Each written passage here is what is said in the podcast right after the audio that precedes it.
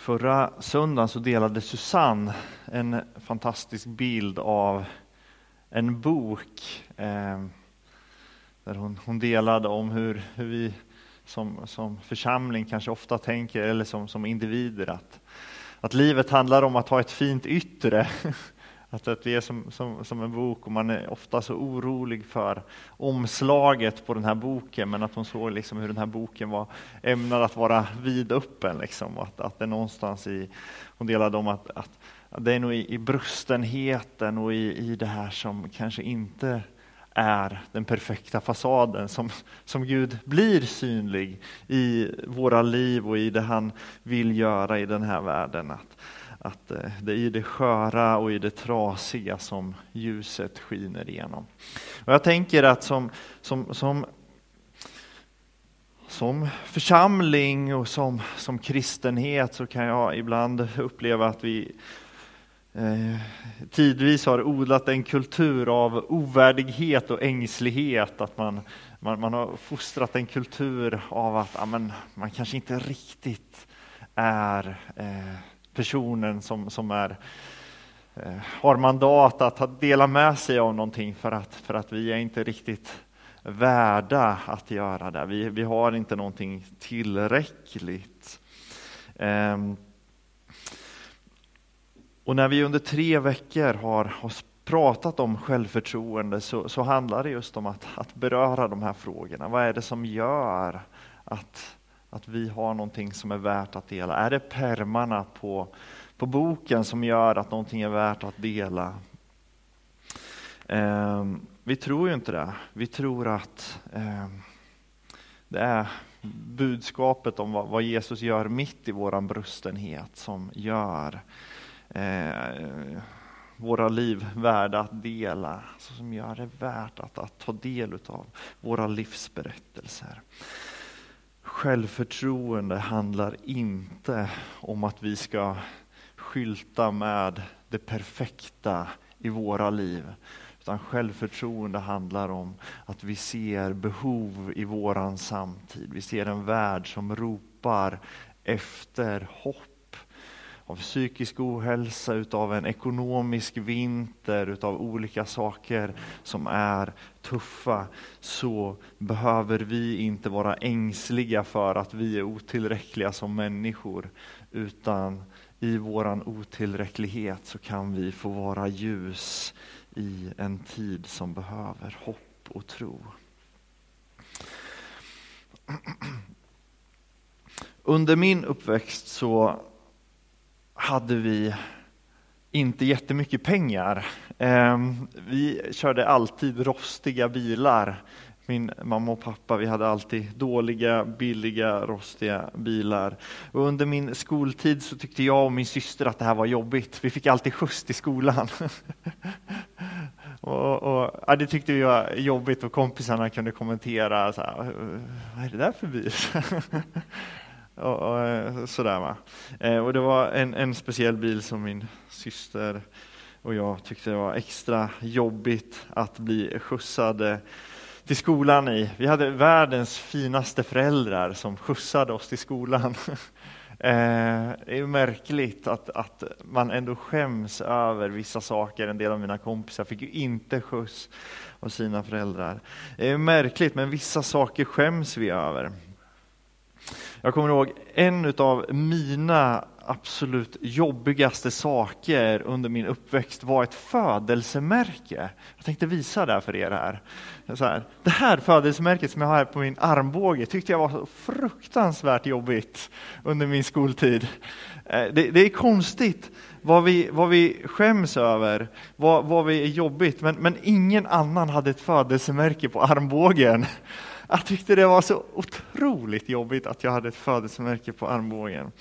Um, så jag vill ju inte ha kortärmat, jag vill ju alltid ha långärmat för att dölja mitt födelsemärke på armbågen. Det är märkligt alltså. Men en del saker blir så viktiga för oss. Alltså vi skäms för så konstiga saker ibland. En del saker blir så viktiga för oss Eh, att de liksom sätts inte i relation till någonting större. vad, vad skäms du över? Vad är, vad är dina saker som har varit de här märkliga sakerna som liksom får fäste om oss på ett konstigt sätt som vi, vi liksom på ett plan förstår att det här borde inte ha greppet om mitt liv, men som ändå håller oss tillbaka. Vad är de sakerna i ditt liv? Ehm, under det här året som har gått, 2022, så är jag otroligt stolt över våran församling. Det här att vi har samlat ett gäng lokala aktörer och byggt den här, tillsammans med dem, den här skate, skateboardbanan här utanför. Hur vi som församling har varit med och, och tagit emot 20 flyktingar ifrån Ukraina, hur vi har skjutsat dem till sjukhuset och samordnat fått, fått loss ett engagemang i samhället där människor har varit med och tolkat och varit med och, och gett kläder och, och, och, allt vad det är. Eh, alltså det här som har hänt under det här året i vår församling är jag jättestolt över. Jag tycker det är fantastiskt att få finnas i en sån församlingsmiljö. Och på en, på en liten ort i en liten kommun där vi inte är centralorten så, så, så finns det liksom inte, det finns inte, det är inte angeläget för kommunen att bygga eh, förutsättningar för mötesplatser. Och här har ju våran församling fått, fått vara en, en sån plats under många år. Och jag, tänker, jag tänker ofta på den här lekplatsen, ofta när jag kommer till kyrkan eller går och, och sätter på lunch i köket så, här, så är det någon som är här och leker med sina barn. Alltså kommunen, om det är tre eh, lekplatser i, i, i våran ort som man, man prioriterar så, här, så, så, finns det behov av fler. och vi får, får, får bidra med en sån plats fantastiskt vad, vad vår församling får betyda i orten. Och jag är helt övertygad om att vår församling är med och bidrar till att Rimforsa är en plats som man vill bosätta sig på. Även om man kanske inte känner att eh, ja, men det är en församling jag vill relatera till, så bara det som vi är med och skapar i samhället tänker jag gör att Rimforsa blir en mer attraktiv plats att bo på. Um, Det är ju som när man tittar på, på de andra föreningarna i samhället och kollar på eh, Friluftsfrämjandet som en, en jätteviktig aktör, eller RIF, idrottsföreningen, så finns det jättemånga från vår församling som också är med och bär där, som finns med som ledare i fotbollen, i innebandyn, i skogsmulle, i alla de här sakerna. Jag tänker att vår församling är en viktig aktör i det lokala. Och när vi kollar på, det blev ju tydligt nu när det var eh, val i år, så här, att, att vår församling är med och fostrar också kommunpolitiker, alltså människor som, som engagerar sig för att vara med och bygga kommunen. Det är fantastiskt. Alltså vi som församling har väldigt mycket att vara stolta över. Ehm, jag vet inte hur du pratar med dina grannar om församlingen. Men jag tänker att vi har väldigt mycket att vara stolta över som församling. Ehm.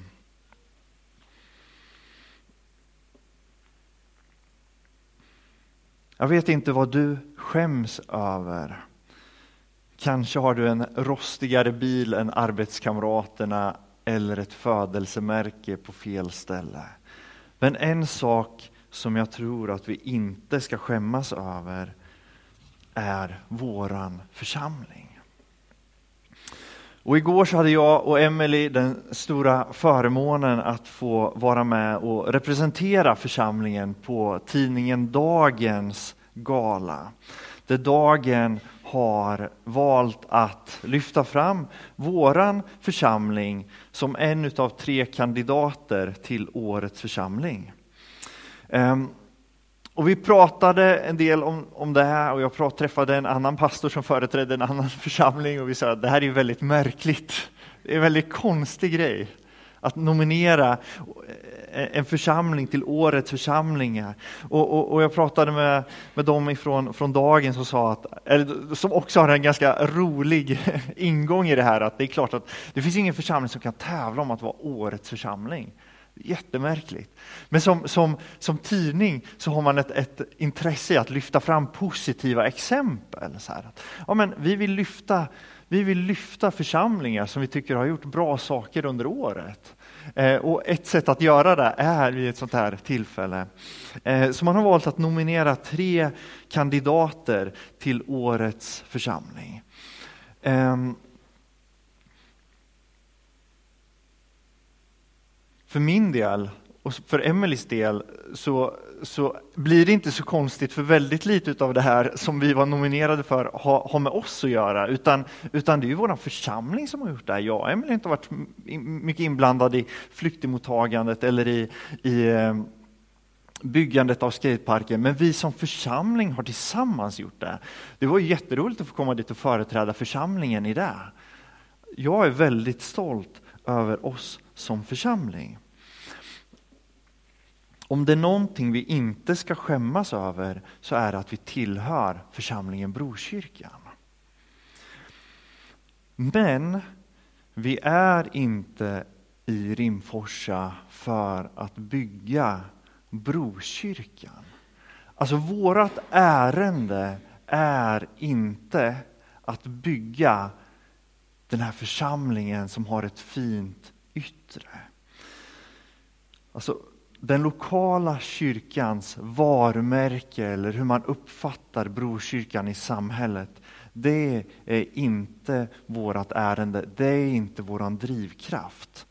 Utan den lokala församlingen har sitt ärende i att för, förkroppsliga Jesus på den här orten. Att vara med och utbreda Guds rike på den här orten. Vi ska inte skämmas för att vi tillhör Brokyrkan, men det är inte Brokyrkan som är vårt ärende. Utan förhoppningsvis är Brokyrkan ett vittnesbörd om någonting annat. Om Guds rike, om Jesus Kristus. För om det inte är så, så är vårt arbete i onödan. När vi läser Bibeln så skriver Paulus till församlingen i Rom. Han skriver Romarbrevet när han är i Korint. Vad skriver han till församlingen i Rom? I Romarbrevet 1 och 16 så skriver han så här. Jag skäms inte för evangeliet. Det är en Guds kraft som räddar var och en som tror. Jag skäms inte för evangeliet. Vad skriver Paulus till församlingen i Rom när han är i Korint? Han skriver inte, jag skäms inte för församlingen i Korint. Han skriver inte, jag som befinner mig i Korint, jag skäms inte över den här församlingen. Jag tänker mig när jag läser Korintierbrevet att han kanske skäms lite över församlingen i Korint. Jag vet inte om ni har läst Korintierbrevet nyligen, men det är ju en församling som man kanske skulle skämmas över. Som, som gör mycket märkligt. Alltså församlingen i Korint är en församling som Paulus går väldigt hårt åt. Så här, att det här och det här och det här och det här och det här får inte förekomma hos er. Alltså det här som ni står i, det här som ni gör är inte gott. Men Paulus står inte i tjänst för Korints varumärke. Alltså Paulus betjänar inte uppfattningen av församlingen i Korint. Det är inte det som är hans ärende. Alltså Paulus är inte sänd för att vara en apostel för församlingen i Korint. Hans ärende är inte att människor ska tycka om församlingen i Korint, utan jag skäms inte för evangeliet. Det är Paulus ärende. Jag tror att vi kan skämmas över människors verk. Jag tror det finns många bitar i vår historia som vi borde skämmas över, som när det inte har blivit bra. Här, saker som vi har gjort som, det här blev inte bra. Så um, Det är inte församlingen i Korint som är Guds kraft till frälsning, utan det är evangeliet. Evangeliet är vårt ärende. Och jag tänker att det är evangeliet som tar sig i uttryck i att vi samordnar en skatepark. Det är evangeliet som tar sig i uttryck i att vi bedriver mängder med, med, verksamheter. Det är evangeliet som tar sig uttryck i att vi har en lokal som är ändamålsenlig för vissa saker. Men det är evangeliet som är vårt ärende. Inte lokalen, inte skateparken, inte verksamheten. Elisabet inledde det här temat för, för två veckor sedan på ett fantastiskt sätt. Och jag tänker att om, om du har missat den så får man jättegärna lyssna i efterhand. Det går att lyssna på, på hemsidan eller där man hittar poddar. Och hon gör ett exempel utav Petrus. Petrus är ett typexempel på självförtroende i rätt perspektiv. Um, och om jag tar upp tråden där Elisabet slutade, hon slutar i där evangeliet slutar, ehm, så är det nästa första som händer i apostlagärningarna. Att den misslyckade Petrus som har förnekat Jesus träder fram och predikar. Alltså nästan den första händelsen i apostlagärningarna är att Petrus träder fram och predikar. Människor har samlats i Jerusalem ehm, för att fira påsk. Och sen är människor kvar i Jerusalem. Alltså det här är en högtid som samlar judar från hela det romerska imperiet. Ehm, och efter ett antal dagar så händer någonting i Jerusalem. Det börjar skaka och dåna om ett hus och människor samlas och lärjungarna kommer ut och predikar. De talar i tungor. Alltså människor hör predikan, alltså vittnesbörd om Jesus på sina egna språk. Och så samlas man och så funderar man, vad är det som händer? Och så träder Petrus fram. Petrus tar plats och predikar. Vem är Petrus? Vem är det som tar plats och predikar? Är det lärjungen som aldrig har syndat? Är det han som aldrig har gjort bort sig? Är det han som aldrig har gjort några nedsteg? Nej, den Petrus som tar plats och predikar lyfter evangelierna fram som den misslyckade lärjungen. Alltså lärjungen som missförstår Jesus, lärjungen som sjunker i vattnet, som har en svag tro, lärjungen som emotsätter sig att Jesus ska dö. Nej Jesus, du ska inte dö. Så här. Lärjungen som till slut förnekar Jesus. Jag känner inte den mannen. Den Petrus är det som träder fram och predikar. Människor undrar hur lärjungarna kan tala deras språk, de som har samlats. I Apostlagärningarna 2, 12-17 så står det. I sin häpnad visste ingen vad han skulle tro och de frågade varandra, vad betyder detta? Men andra gjorde sig lustiga och sa, de har druckit sig fulla på halvjäst vin. Då steg Petrus fram med de elva andra och tog till orda och talade till dem. Judar, ja, alla ni som bor i Jerusalem, detta ska ni veta. Lyssna till mina ord. Det är inte som ni tror att de här männen är berusade, det är bara morgon. Nej, detta är vad som har sagts genom profeten Joel. Detta ska ske i de sista dagarna, säger Gud, att jag utgjuter min ande över alla människor. Era söner och döttrar ska profetera, era unga män ska se syner och era gamla män ha drömmar. Vem är det som träder fram? Petrus, som har förnekat Jesus. Han som har missförstått vem Jesus är. Och vad gör han? Han träder fram och predikar inte ur Moseböckerna som man kanske tänker att det är det han kan framför allt, alltså Torah som är kärnan i den judiska tron. Vad träder Petrus fram och predikar? Han predikar Joel. Joels bok är den här boken som man under 300 år inte förstått Alltså, det finns ingen rabbin i det judiska samhället som utlägger Joel. Alltså, Joel är en supersvår bok i samtiden. Vad pratar profeten Joel om? Ehm, den ofullkomlige, misslyckade Petrus trädde fram och predikade den kanske i samtiden mest svårförstådda boken i judarnas skrifter. Och vad händer? Det står i Apostlagärningarna 2.37. Ordet träffade dem i hjärtat och de frågade Petrus och de andra apostlarna, bröder, vad ska vi göra? Petrus svarade, omvänd er och låt er alla döpas i Jesu Kristi namn, så får ni förlåtelse för era synder. Då får ni den heliga ande som gåva.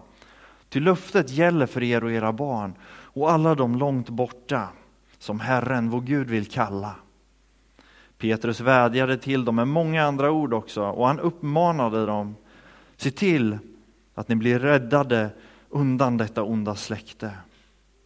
De som tog till sig hans ord lät döpa sig och den dagen ökade de troendes antal mot inemot 3000 och de deltog troget i apostlarnas undervisning och den inbördes hjälpen, i brödsbrytandet och bönerna.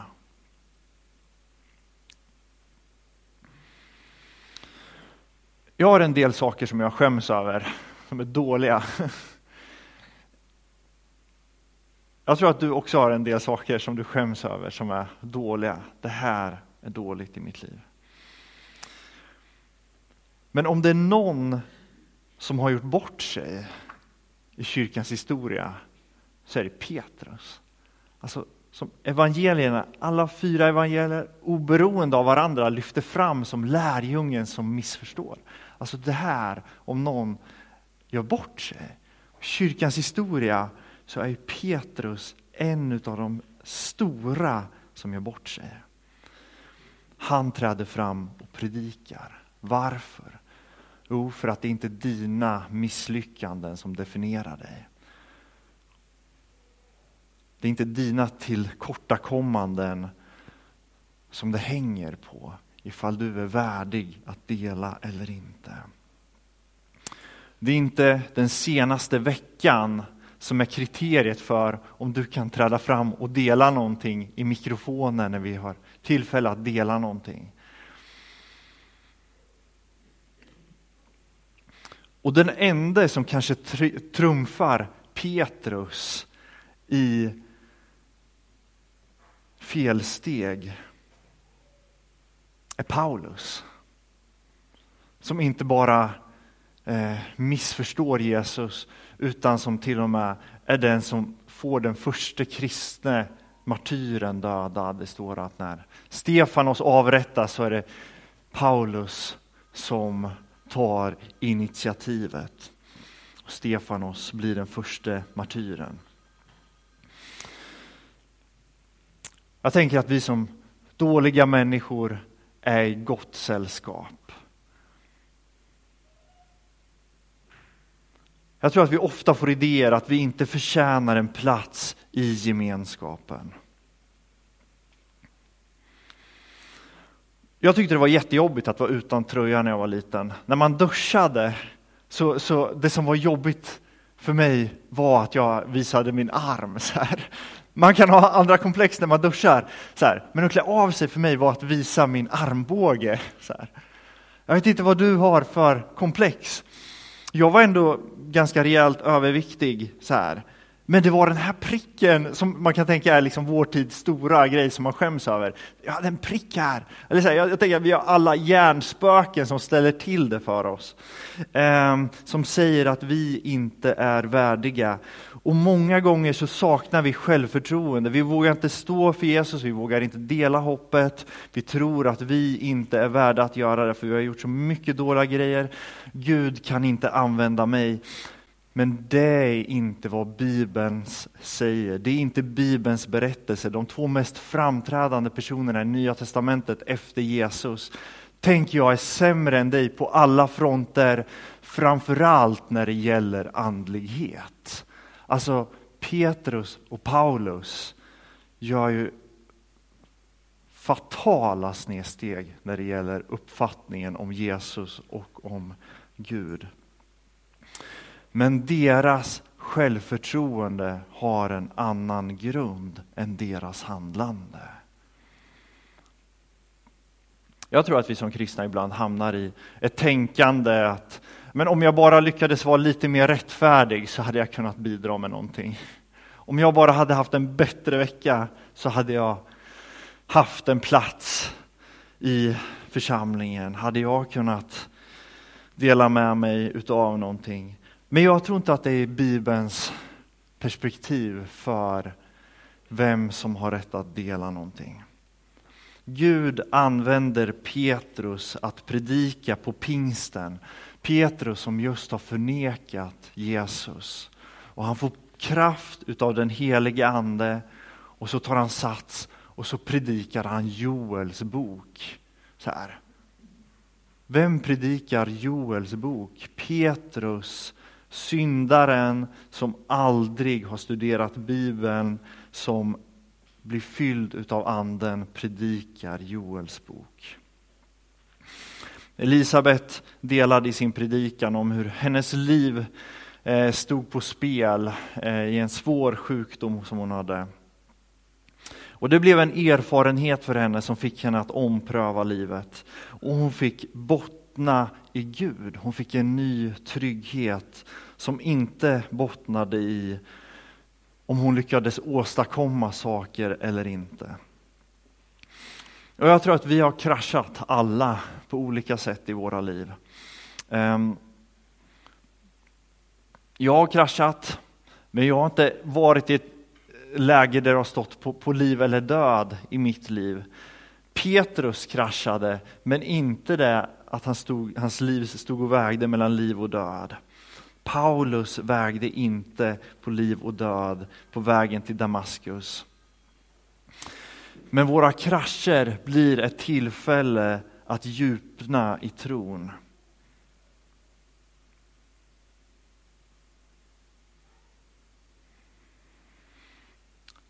Jag tror att vi har saker som vi inte är stolta över. Jag tror att vi har saker som församling som vi inte är stolta över. Ehm. Men jag tror att vi kan vara stolta i Jesus. Här har vi en grund för ett självförtroende. Här hittar vi en grund för att dela tron. Att tänka högre tankar om oss själva. Paulus skäms inte över evangeliet utan reser runt i världen och predikar. Petrus skäms inte över evangeliet utan han träder fram och utlägger en av de svåraste texterna i sin samtid. Jag tror att vi lever i en tid när kyrkan behöver ta plats i samhället. Eh, jag tänker att vi som församling gör det. Jag tänker att vi har några konkreta uttryck för det i skateparken och i flyktingmottagandet. Men jag tror att vi går in i en, en tuff tid. Eh, ett mörker. Människor kommer kanske uppleva ekonomisk, eh, ekonomisk utsatthet. Eh, människor kommer kanske gå in i mörkare eh, psykisk ohälsa. Eh, och jag tror att vi som församling måste sluta skämmas över evangeliet. Jag tror att evangeliet behövs i våran tid. Och jag tror att du har mandat att dela de glada nyheterna med människor omkring dig.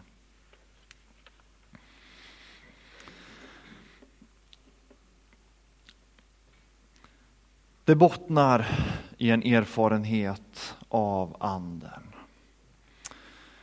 Anden gör något nytt i den här världen. Och han gör något nytt i sin församling.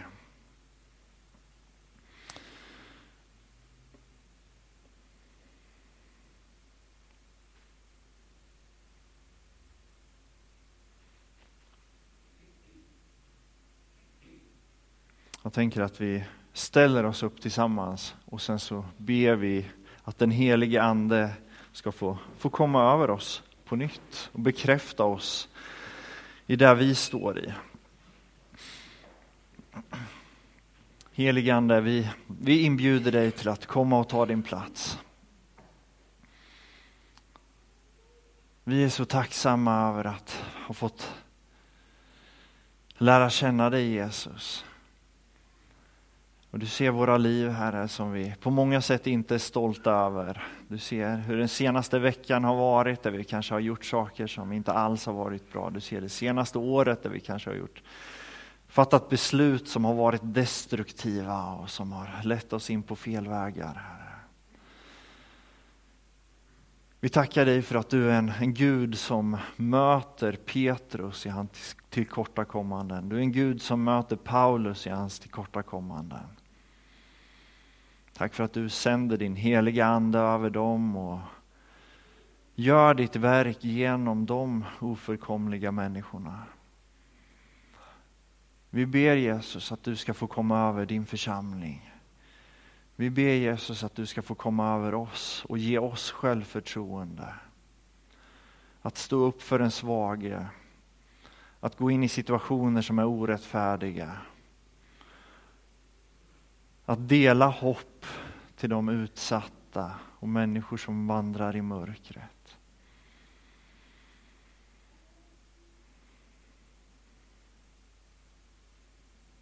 Vi ber att vi ska få se en förvandlad värld, Herre. Vi ber att vi ska få se ett förvandlat Rimforsa. Vi ber att vi ska få se fler människor bli berörda av den heliga Ande och komma till tro på dig. Vi tackar dig för de 3000 människorna som kom till tro när Petrus i all sin orättfärdighet trädde fram och predikade. Vi ber att du ska få använda oss, Herre, med de gåvor som du har lagt ner i oss. Jag tackar dig för att det inte kommer ner på hur vår senaste vecka eller månad eller år har varit, utan på ifall vi ställer oss till ditt förfogande.